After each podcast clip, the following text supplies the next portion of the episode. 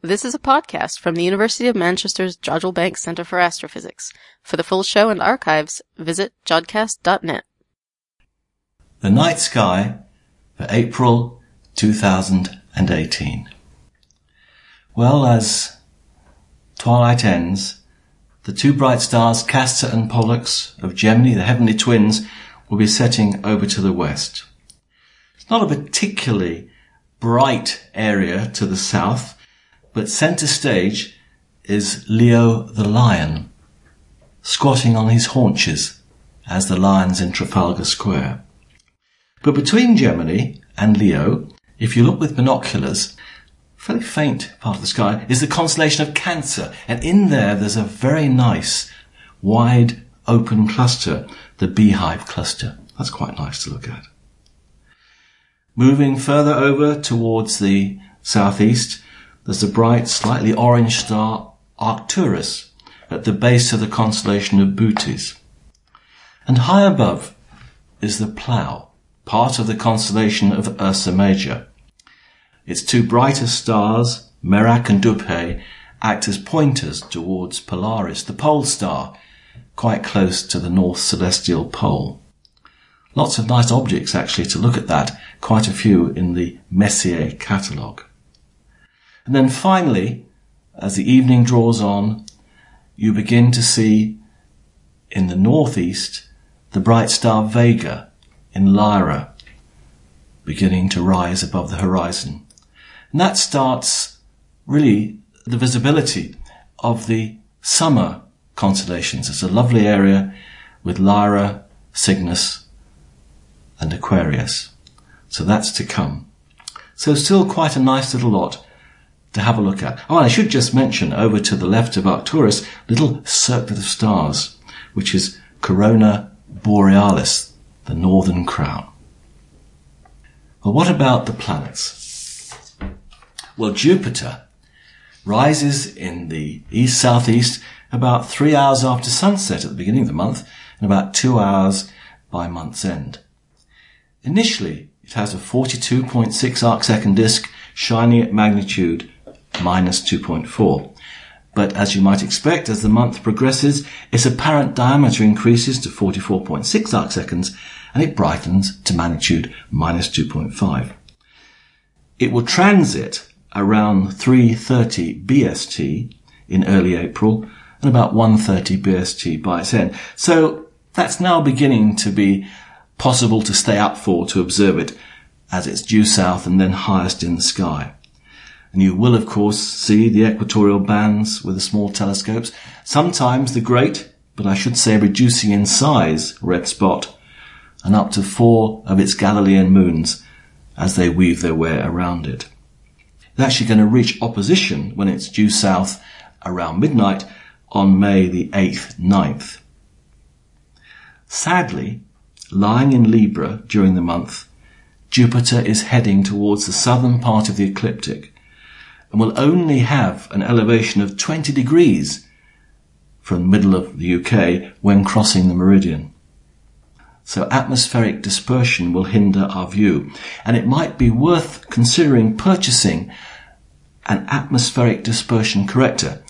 Several are made, one by the firm ZWO costing a little bit over £100 and that can be used to counteract the effects of the atmospheric dispersion. And to be honest, all the planets seen this month are low above the horizon. It'll be useful for both Saturn and Mars as well.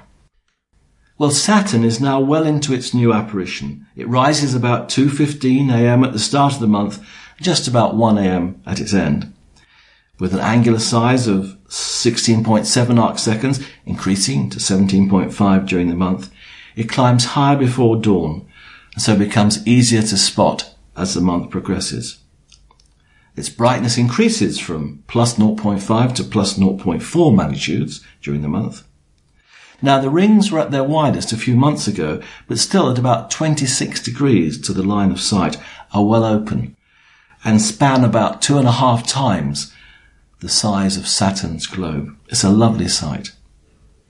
Again, Saturn lying in Sagittarius is close to the topmost star of the teapot. And even while at opposition later in the year, it will only reach an elevation of about 15 degrees above the horizon as it crosses the meridian. So again, atmospheric dispersion will hinder our view. Now Mercury, it passes in front of the Sun, and that's called inferior conjunction, on April the 1st. And rising out of the Sun's glare reaches what is called greatest western elongation, which is 27 degrees away from the Sun, at the very end of the month. But due to the fact that the ecliptic makes a very shallow angle to the horizon at this time of year, it never gets more than about 10 degrees above the horizon, even when it's furthest in angle from the sun. So frankly, it's not one of its better apparitions. Now Mars starts the month in Sagittarius close to the topmost star in the teapot and hence close to Saturn. Now a morning object, it rises about 2 a.m. BST at the start of the month. Its magnitude increases from plus 0.3 to minus 0.3, so it's getting brighter and its angular size increases from 8.4 to 11 arc seconds. So by the end of the month, it should be possible to spot some of the more prominent features on its salmon pink surface. But sadly again, it will only reach an elevation of 12 degrees before dawn at the start of the month and about 11 by month's end. Sadly, again, the atmosphere will hinder our view. So it's about time to go to the southern hemisphere. Easiest place to go to is, is South Africa. You don't really suffer from jet lag. I've been up at Sutherland in the Karoo, the Northern Cape, where they have their giant SALT telescope. And I have to say the stars I saw in the sky there were the best I've seen in the whole of my life. I shall never forget the night I had. I never went to sleep. I couldn't stop looking at the heavens. It was wonderful. Venus can be seen low in the west after sunset, shining at magnitude minus 3.9 all month. Has an angular size of 10.6 arc seconds, increasing to 11.5 arc seconds. And you might think that would make it brighter. But in fact, as it does so, the area, the percentage of the surface that's illuminated by the sun decreases and the two effects virtually exactly compensate. So the magnitude stays constant. It rises a little higher in the sky as April progresses, initially setting about one and a half hours after sun, but increasing to about two hours by the end of the month.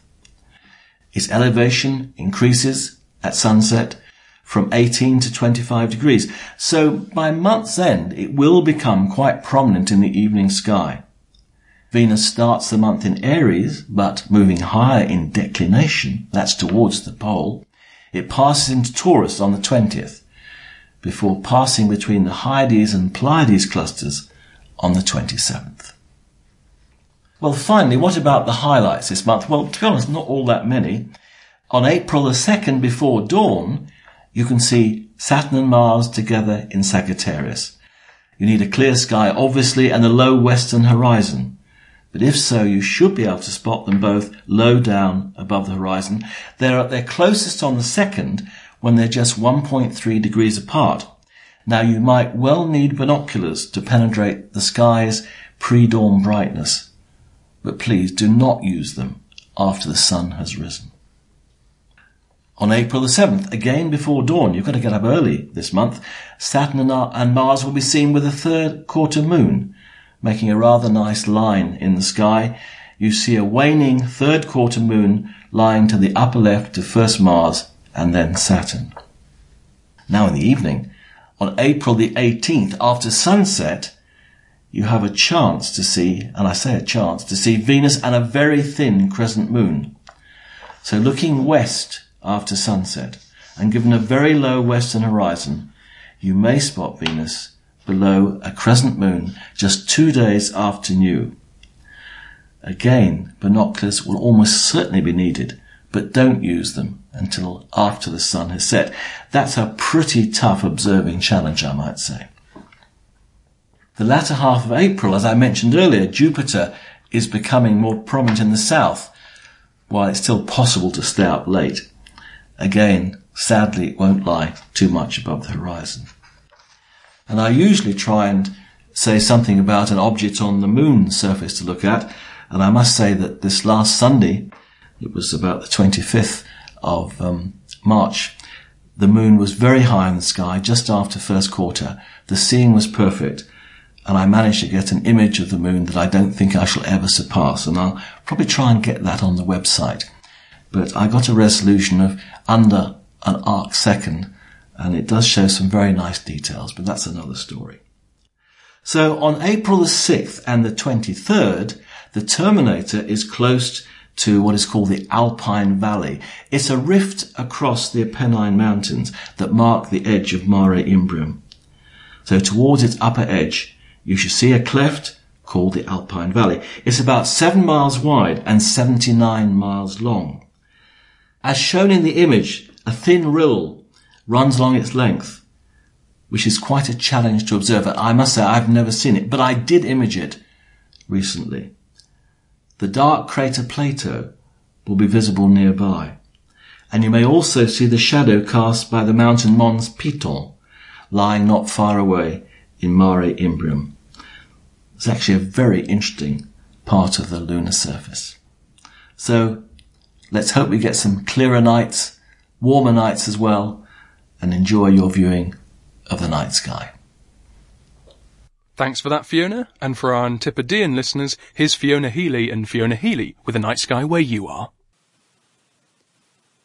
Hi, this is Jasmine and Gabriella coming to you from Wellington, New Zealand, Aotearoa, here to talk to you about the southern night skies in the month of April.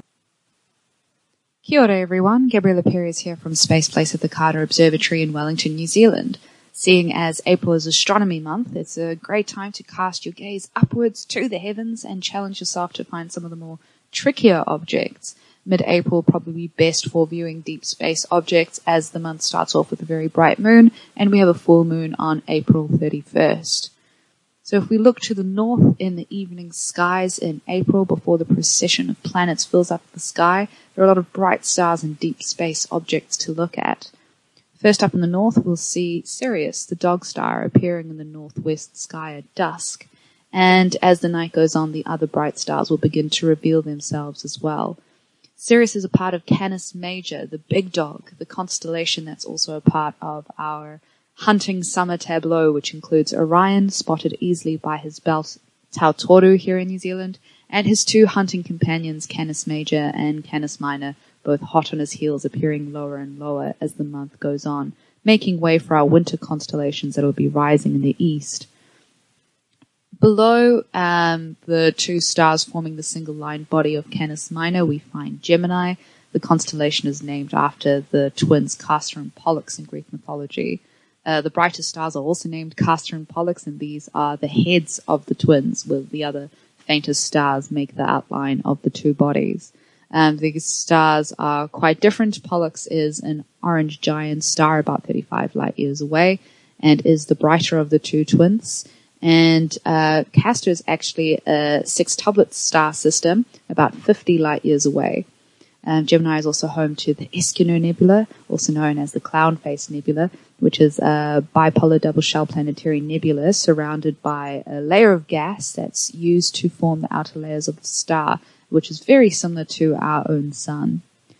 And just beside Gemini, we find Cancer the crab. Cancer is located between Leo the lion, Leo looking a little bit more like a coat hanger in a stick figure form, and um, Gemini. Uh, cancer is a little bit trickier to find because Cancer is the dimmest of the zodiac constellations. The stars form the shape of a Y, with the top end of the Y being its pincers of the crab. It's quite tricky to see with the naked eye. And uh, its brightest star is only about magnitude 3.5. Uh, Cancer is home to some famous deep spy, sky objects, including M66 and the Beehive Cluster. So M66 is a must see in April. You can find it at the midpoint between Regulus in Leo and Procyon, which is the uh, brightest star in Canis Minor.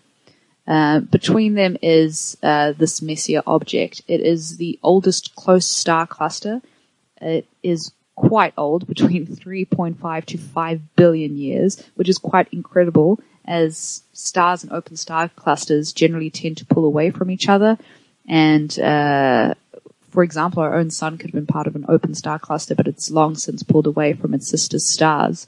Uh, so for this one to still be relatively close to one another um, at a uh, billion years old is quite incredible. Now, just below it, we can see uh, the Beehive cluster. Uh, this is another great cluster to look at in the constellation of Cancer.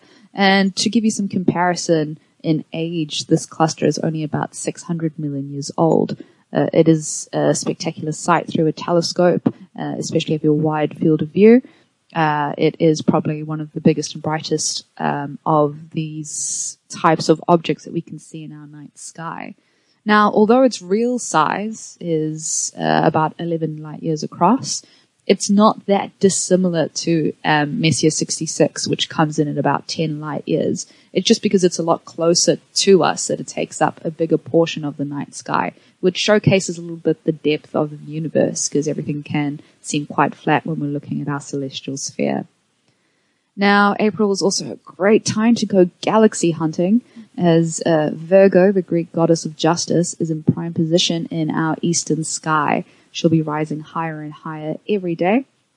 Um, this is the biggest, the second biggest constellation, um, occupying quite a big area of the night sky. The biggest constellation being Hydra, and Virgo is located between Leo the Lion and Libra the Scales. Uh, Virgo is easily spotted thanks to its very bright star Spica.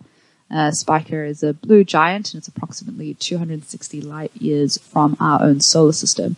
It's actually one of the nearest massive double stars to our solar system. So Virgo, as I said before, is a constellation to keep your eye on for galaxy hunting as it is especially rich in galaxies due to the presence of many galaxy clusters, including the Virgo supercluster. Uh, this cluster's center is located uh, about 53.8 million light years away from the solar system. And the center is the Virgo supercluster, which is the largest cluster of galaxies, uh, which may contain some familiar faces. It's of course the local group, which includes the large Andromeda galaxy and our very own Milky Way. The Virgo cluster itself contains about 1300 galaxies, some arguing that that number could be up to about 2,000 galaxies. Uh, within it, we can see a few highlights. Most notably is probably the brightest galaxy in the Virgo supercluster, which is Messier 49. And it was the first galaxy to be discovered by Charles Messier um, in this cluster. It is an elliptical galaxy with a visual magnitude of about 9.4, and it's about uh, 60 million light years um, away from us. Uh, it is actually currently gravitationally interacting with a small dwarf irregular galaxy as well. It contains some, uh, a lot of objects. It contains about 5,900 globular clusters, um, and is about 10 billion years old. And, uh, definitely a must see if you get the opportunity. Um, there's about 11 Messier objects you can spot in the Virgo supercluster. Uh, sorry, in the constellation of Virgo.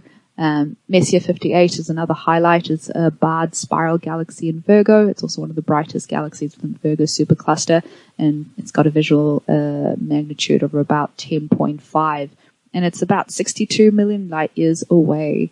Um, other highlights include the famous Sombrero galaxy, uh, or Messier 104. Uh, it is a very bright nearby spiral galaxy. It has this very prominent uh, dust lane and halo of stars, and uh, and the globular clusters give this galaxy its name because it looks a bit like a sombrero, uh, and uh, it has quite a lot of energy and a lot of um, things happening within the sombrero center, as a lot of X-ray light has been detected from it, and uh, this X-ray emission coupled with the unusually high uh, central stellar velocities cause many astronomers to think that uh, there is a black hole at the Sombrero Center, a black hole about a billion times the mass of our sun, which is uh, quite mind-boggling.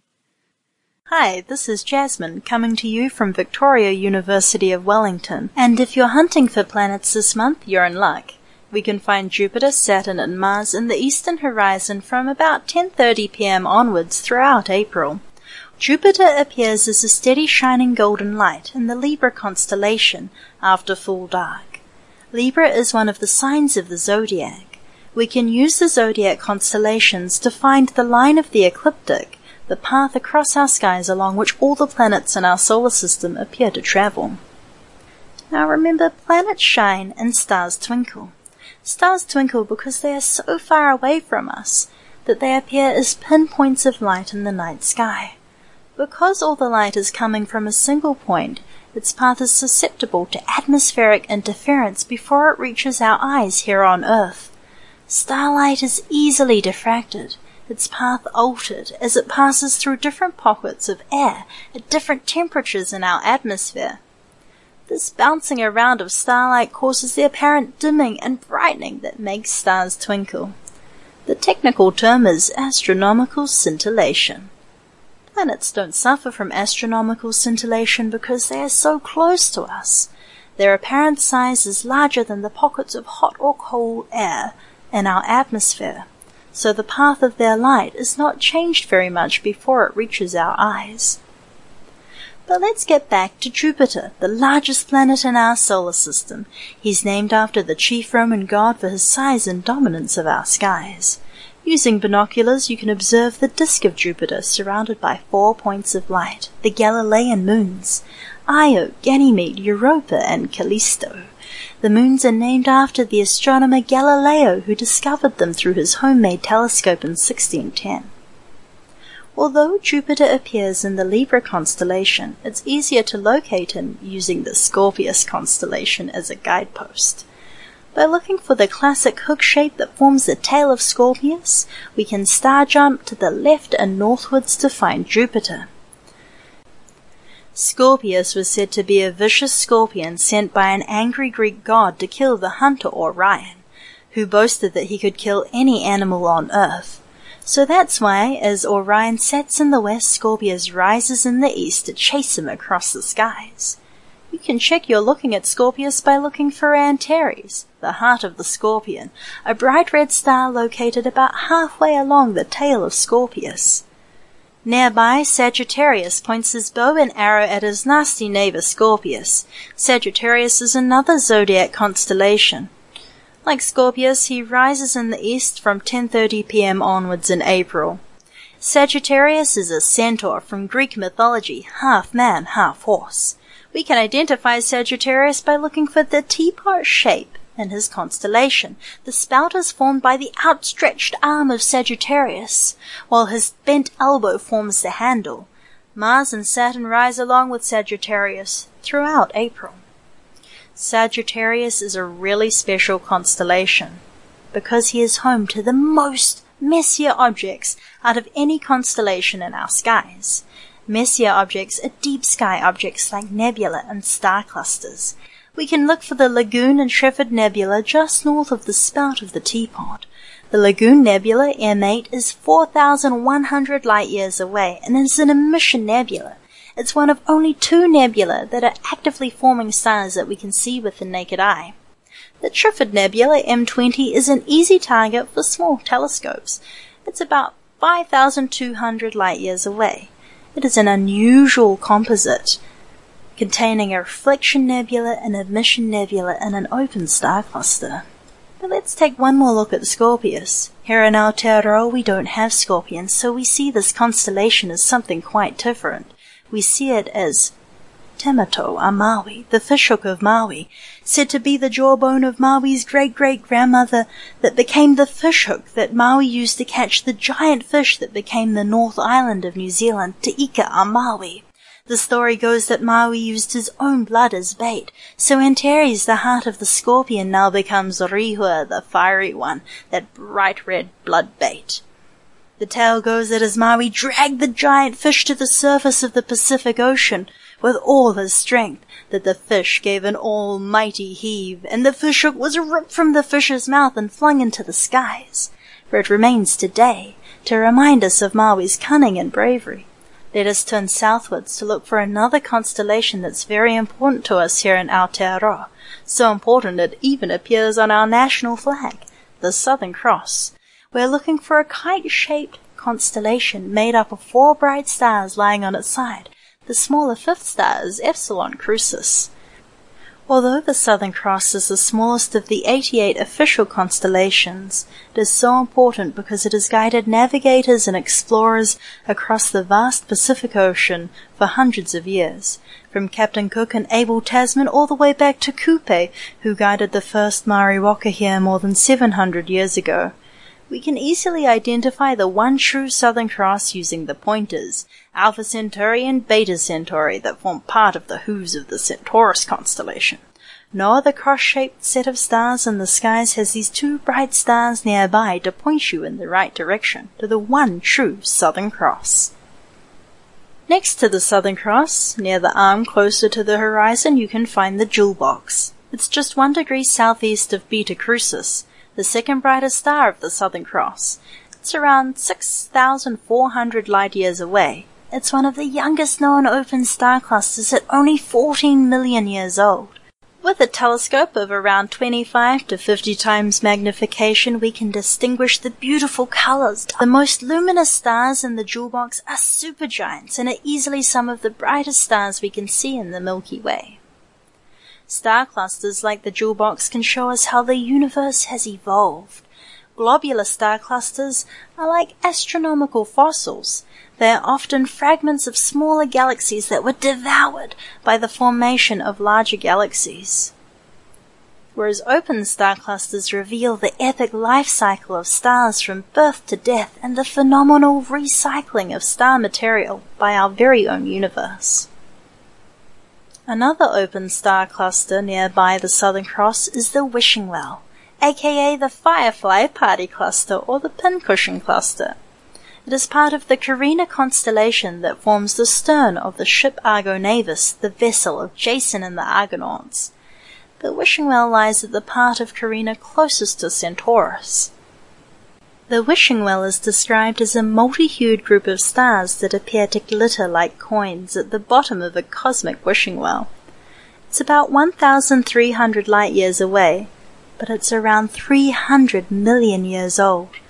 It contains around 400 stars, many of which are stunning binary stars that were first observed by the astronomer John Herschel in the 1830s. But for now, next time you turn your telescope or eyes to the sky, let us celebrate the rich history of scientific endeavor, exploration, and wonder that has brought us the ability to see further into our universe than ever before.